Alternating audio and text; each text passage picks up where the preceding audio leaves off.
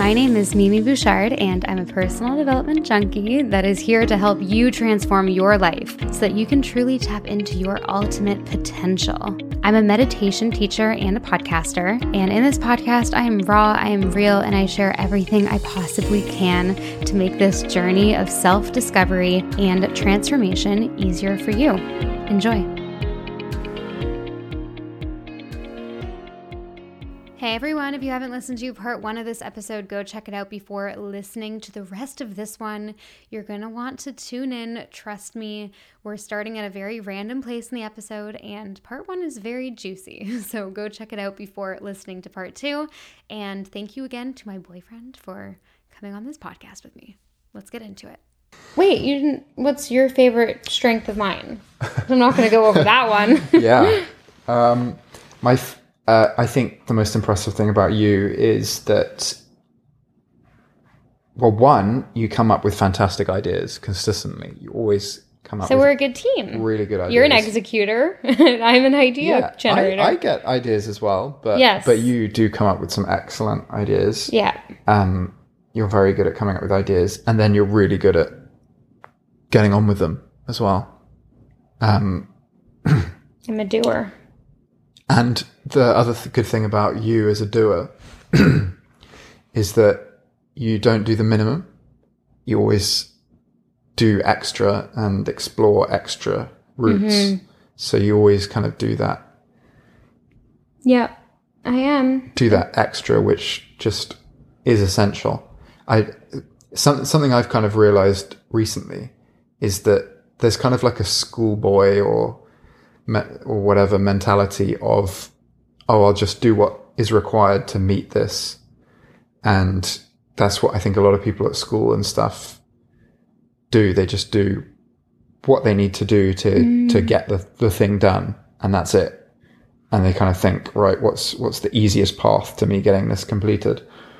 But I think the people, a lot of the people that get ahead are people that do all the extra things, even if, even if they're thinking, well, I might not even need this.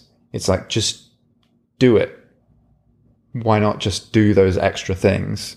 Because you learn stuff from those extra things. Those extra things will always come in handy and they're never as hard as your schoolboy mind gives you the image that it is. Mm-hmm. It's always like, oh, it's the worst thing to do extra work, mm. you know, extra homework or whatever. But the people that really get ahead always do that extra stuff. And it's never as difficult as you're thinking. You're so right. It applies to everything. And it's like um, the gym as well. I've just um, kind of started applying that pr- principle to the gym because a lot of people, they go into the gym and they just, they don't do the intensity that they need to to get like 70% of the ro- results.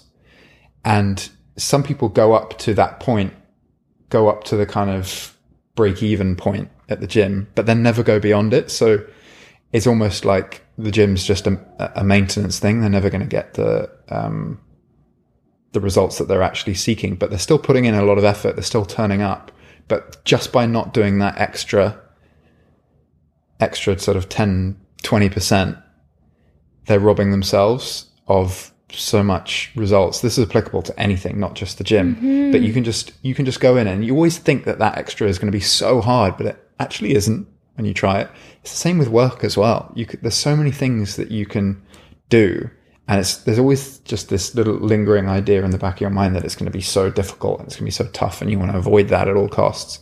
And then when you do it, you're like, oh, that was easy, and it was actually kind of fun and it was useful. But you are a classic person that particularly in work, always does those extra things, always does those extra add ons. And you're never scared or reserved in doing those extra bits. And it's just compounded and paid off like crazy over time. Thank you. I appreciate that. I, I think I truly do believe that there is always a way.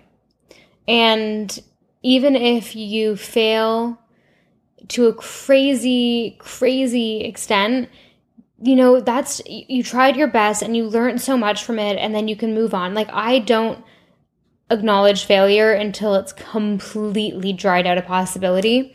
And then you move right on to the next thing if that fails and try everything. And I hate being out of options and I hate the victim mentality so much. And I hate how I feel in that mentality that if something is not working, I get right up and um, and I just try something else and I and I keep going and keep going and yes over time if you want to look back on all the things I took action on that never amounted to anything I would show you countless hours of pure hard work and sweat and like tears into these projects that probably didn't even amount to anything.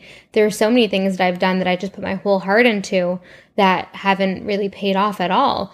And um, I think that's just been training for me to have that work ethic and just that innate feeling that there is always a way and there's, you know, everything that I've created in my life is in my control and getting out of the victim mentality is something that has helped me a lot with that attitude. Um, do you ever get that lazy feeling of, I could do this extra thing, but can I be bothered to? Do you ever get that? Because it seems to me like you actually don't. No, I actually don't. yeah. Like I'll be exhausted and you want to do the extra bit. No, but I'll tell you why. Because the feeling of sitting and being lazy is worse than the feeling of regret.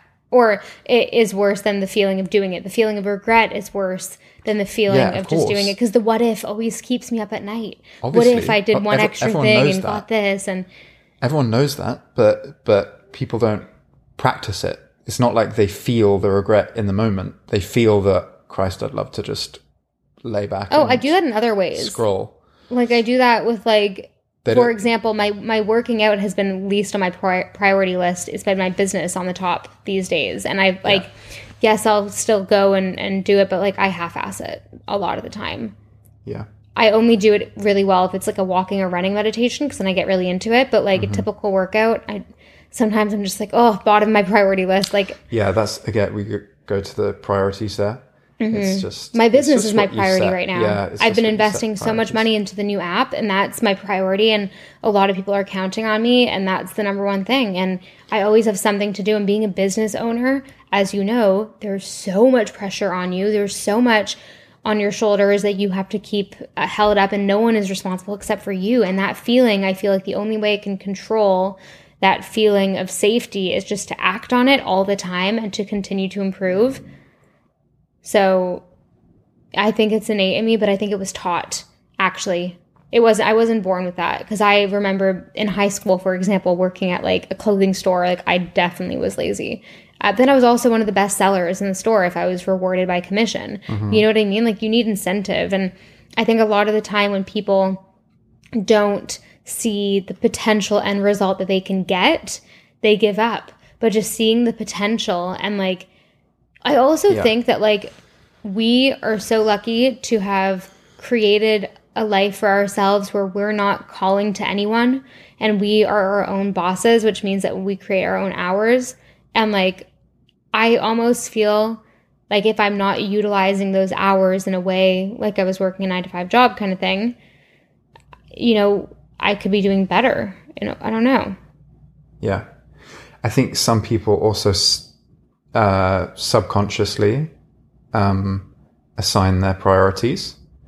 They don't consciously think about which thing is their priority, and then they just end up doing doing the thing that they feel more natural doing, even though it might not be their main goal. Mm-hmm. And they just keep keep doing that.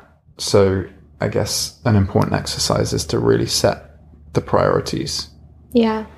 Um, but yeah, I think that's one of the best things about you is that you consistently enjoy going the extra mile and doing the extra thing, you know, doing the accessories things to the main project or main objective that you have and that just always pays off. Thank you. Also stops you from being in a in such a vulnerable place if you've done those extra things because then you've got those other little branches that wouldn't be there if you'd just done. Oh yeah, oh yeah, for sure. And um, I think now is the time in our lives for us to work ridiculously hard and see the results later. Like that's just the mentality. We're both so in the mode of work and creating a financial freedom, you know, for future for our future, right? For financial freedom future. Yeah. Triple F. Um and that's just our focus and that's what it should be. Also, part of me doesn't like it when people just call it like work. You need to work. It's like they, they make it sound like it has to be unpleasant and it has to be, you have to like do unpleasant things and stuff. I, I think that's like a bad way to f- frame it. I mm-hmm. prefer to think of it as in you need to get a lot of things happening. It's not, mm-hmm. it's not just, it's not like about work. It's not it- like it doesn't have to feel like work. You just have to have a lot of action. You have to be doing a lot of productive things. You need to believe in it and put your all into it. And that's what I think. And also finding something that really works and not giving up on it. Like you've had a you know, in your business the past couple months you've had some roadblocks that you keep persisting mm-hmm. and you keep finding new potential avenues, opportunities, but you're more thoughtful. I think this is actually and not one is right or wrong, but you are more thoughtful before taking action and really try Yeah. to think of what you should best put your time towards and I'm more Yeah. like I'm putting action into everything Yeah. and seeing what works. Yeah. So I don't know which one's right or wrong. I think people have different strategies. There's Yeah. so many successful people that have both of our strategies separately. So I don't know which one is better or worse, but Yeah. No, definitely. You can waste so much time Yeah. by just think, thinking about which is the right way or just doing one route, which Yeah. is, you know, your first choice. But then at the same time, you can screw things up and blow things up by trying to do so. So it's just, I don't know, that comes with experience, that type of decision making. Um, but generally, it seems to be the people that take lots of action, um, even if it's incredibly clumsy, they they end up making something work out. Um, but then again, I know some people, and I know some examples of people that have just done loads and loads and loads of clumsy things, and other people that put the right things in place and then just launched off. But it's got to be a balance between the two. yeah. Mhm. Yeah. But you'll learn with experience what And also I think what has helped from my experience watching you, what has helped you with business is just like being in a place of like not even having other options and just needing to focus on this one thing. And then you're really good at it. You know, it's like you are really good at, at figuring it out when you're in a place where it's kind of like all or nothing, you know? Yeah. Um, so moving on, since we're kind of on the topic of business and mindset and that success mentality, we had a lot of questions from people about money and stuff, and we don't need to get into this fully. Um, and of course, neither of us are financial advisors or like this is not advice for your finances, but we wanted to share kind of well, I wanted you to share as well, like your main principles when it comes to money and investing. Because since I met you, you're the one who introduced me to investing. You're the one who has taught me more about money. Like, I love my family, love my parents, but they didn't really teach me about money growing up. You know, they don't even know an incredible amount about money themselves. Um, and bless them, but they didn't have that, you know, hugely business minded attitude. Um, where Ben, you are the one that taught me so much about money. Remember when we first started dating, you were like Yeah. teaching me about like taxes. and then I had to pay my taxes in the UK and I was like, "Oh my god, I didn't have like I didn't save my money for this." And like it was like we completely work so well in this sense cuz you taught me so much about what I now know. And Ben was like reading Warren Buffett's book when he was a teenager and like, you know, from a young age was really interested in this money thing and kind of showcasing your personality being really good at consistency someone like you, like a Warren Buffett, like he- his main reason he's successful is because the compound interest, the compound effect. Yeah. Completely. You're really good at that, at just seeing Well, long term. I, th- I think like when I was younger, people no one was talking about it, and no one was um, like when I was a teenager, it wasn't a well known thing. I think now it's got It's gotten a lot more um, popular and the knowledge and benefits um, behind investing are so much more out there and in people's minds at all ages particularly when people just see the you know the the like examples of this person puts this much aside every month from this age and then they end up with this and people are always gobsmacked by the the final number um but um yeah we um we watch this guy on youtube called graham stephan We love him. you guys need to check him out. Graham Stephan. I don't think I've ever disagreed with his advice. It's just, it's just bang on. It's all very good stuff, and it's worked incredibly well for him. He's he's worth du- double digit millions, and he's I don't think he's even thirty yet. Yeah, Um, is he? No, he's not. He's like my age. He's he's not even thirty yet. I don't think. Um, and it's it's nothing crazy. It's nothing um really extreme or adventurous or rare. It's just standard good advice done over time. Yes, obviously the YouTube income has really turbocharged it. Um, but he just made really good steps right from the start. And yeah, he covers like loads of topics, current topics. I think he's a hugely successful YouTuber. Um, but yeah, it's it's nothing crazy advice. I, I don't get into any of the crypto stuff or you know buying Tesla at a thousand times earnings or something like that. I don't, I don't do that. I don't think you need to do that to get rich. I think that's kind of The hype. closer to gambling than, Yeah. than investing. You roll your eyes whenever I tell you I invest in crypto. yeah, I don't. I'm not against crypto. You kind of are. You wouldn't. You wouldn't really invest in it I I personally wouldn't. Um, because you don't.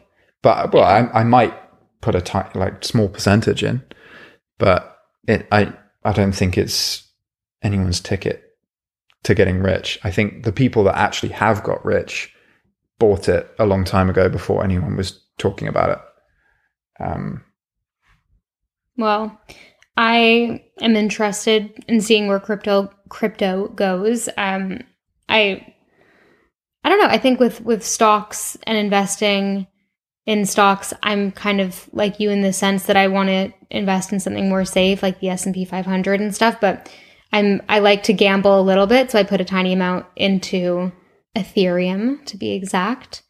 and I'm really I'm I'm down like 30% right now, but I'm holding on to it.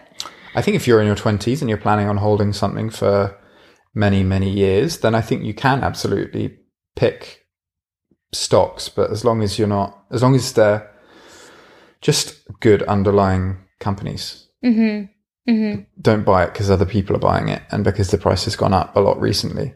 It just it never works out that way over time. I don't know. So, just to kind of give you guys an example about, you know, the, what you were just saying about the infographic, uh, that gives an example of if you invested this amount every month for 40 years, you'd have Yeah. this. I've just found one. And this is how crazy investing is. Like over time, if you invest $160 a month into S&P 500 index fund, reinvest the dividends, wait 40 years, the total contribution after 40 years would have been like $76,000 and the value would be over a million dollars. So for everyone thinking, "Oh, investing is risky," investing in something like the S&P 500 technically I would think in my personal opinion, it's riskier not to put your money into something like that. Yeah, just as early as you can, try and get into the market, whether it's property or stocks or an index, like you were just saying. Um, I think you just you can miss out a lot by not being in the market. That being said, it's not ideal to buy in while it's whilst it's all inflated, but if you watch Graham Stephan, he buys in every month, no matter what the price is. And Mm. uh, so many studies and statistics have shown that that more or less beats any other strategy other than actively managed strategies where some hedge fund manager who's some sort of genius is able to get an edge on that. But I think there's been like 20 different money managers in the history of investing who've consistently beaten the S&P 500 over like a 15 or 20 year period. There's been about 20 in history. No way. Yeah, it's it's incredibly rare. So pe- so people and it might be, you know, people with loads and loads of money put their money into these hedge funds and stuff and over time it's they get the same performance as they would if they just bought an S&P 500 index fund. Wow. That's insane. Yeah, but it's it's a well-known fact. It's out there. And okay, some questions for you kind of on this money topic. Um, and I want to know this for myself and obviously for the listeners. Let's say you had a $100,000, okay? How much, what percentage of that would you put into savings? What percentage of that would you put into um, stocks? And what percentage would you have to spend? Like what how do you break down your money personally just off the top of your head if I asked you this, what would you say? It would to, to me. Sorry, I've just got the cash. It's just yeah, landed. I just gave you a hundred thousand dollars. Why don't we try it out? you know my details. Yeah. Um, so it would it would depend on the market and what the kind of prices of things are. If it was like if everything had just crashed and suddenly I've got 100k, I would put a generous amount into stocks and an index fund because you're buying everything at a discount. Um, and it's got to be stuff that you know and that you know the, the underlying value of it and you can tell that it's um, a good price and it can't can't really go much lower than where it is. Um, so it would depend on the time. Now I feel like everything's just so bubbled up. It's everything's valued higher than I've ever seen it. So I would probably keep more in cash, like ready Mhm. to strike. Mm-hmm. You know, if some if things go down. Um, that being said, there's also an incredible amount of inflation happening and no doubt coming. So that means that when you hold stuff in cash, it goes down in value. But if if it's on a hundred grand, it's going to be it's like a few dollars here and there because it's um, small percentages. Do you think there's gonna be market crash? Um, I don't think a crash, but I, I'm sure there will be a Correction. Yeah, a correction at some point. Whether it's like a really slow, boring one where it doesn't move for six months or something. That's happened before. Just everything's completely flat for six months. So they're one of the most annoying ones because it's like if you're holding cash and you're wanting to a great opportunity to buy in, you just don't get it, and then you you're in the same position as people who bought in high and it just stayed there. Um, but so the hundred grand, let's say right now. well, because because we get you know sometimes we get some quite big bills Mm-hmm. suddenly, and you know for my business stuff, I like I need to have a fair bit of cash around to do certain things, you know, instruct someone to do something. Um, so I probably, I probably keep maybe like 40% of that in cash and then more or less invest the rest. Um, probably just be in stocks and shares, index funds, that kind of stuff. Is probably what I would do. Mm-hmm.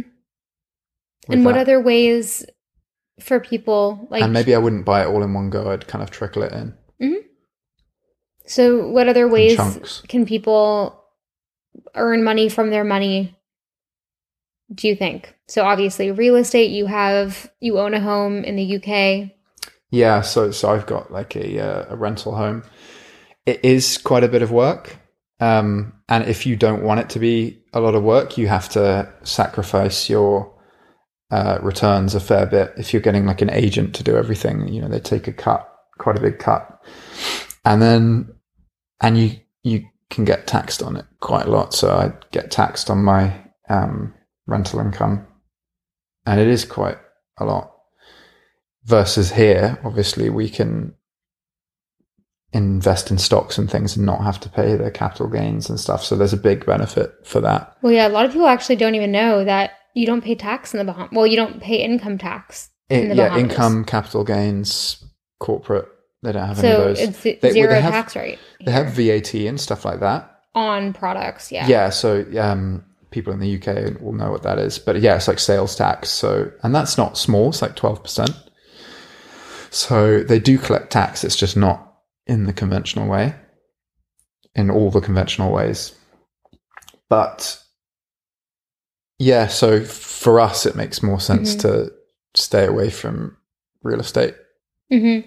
because we have that benefit. Um, but yeah, there's there's a lot of different ways. There's lots of different ways that I don't even know about. Um, but I think if you're getting into something and you're putting a decent amount of money into something, you've got to personally know quite a, a lot about it. At least be intermediate in your knowledge about it, and that can be just reading on the internet and things like that. But you got to be confident that you have a good understanding of it, and don't buy stuff just because It's trendy. just because it's going up. And if it's going up in price, that means it's trendy.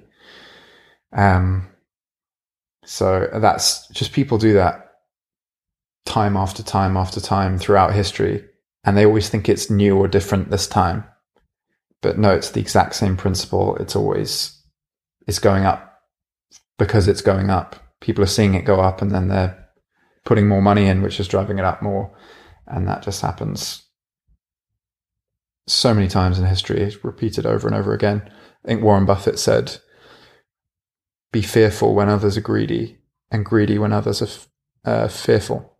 Mm. So that means when when people are greedy, when they're just buying stuff just because their neighbor made lots of money on it and they have no idea about it and really understand nothing about it, and they're just putting their money in because their neighbor made money. That's when you should be fearful because that's where it can come crashing down and you can really get burnt. And so many people have been burnt by these like day crashes. By Well, if you sell, yeah, which a person that has got in with no knowledge is likely to do. yeah. So that's the thing, guys. If you invest in stocks and for some reason one of them is super low one day and goes down like 45% and you see that you've lost half your money, I would recommend not selling it right away out of fear to lose the rest because I don't know, in my experience, it likely goes back up over time unless it's If you've bought something good. if you bought something. And that's the whole point. You have to buy something that you know is good and you don't care if the price goes down because you know it can't. worth it. It, sh- it shouldn't Yeah. be valued any less than this.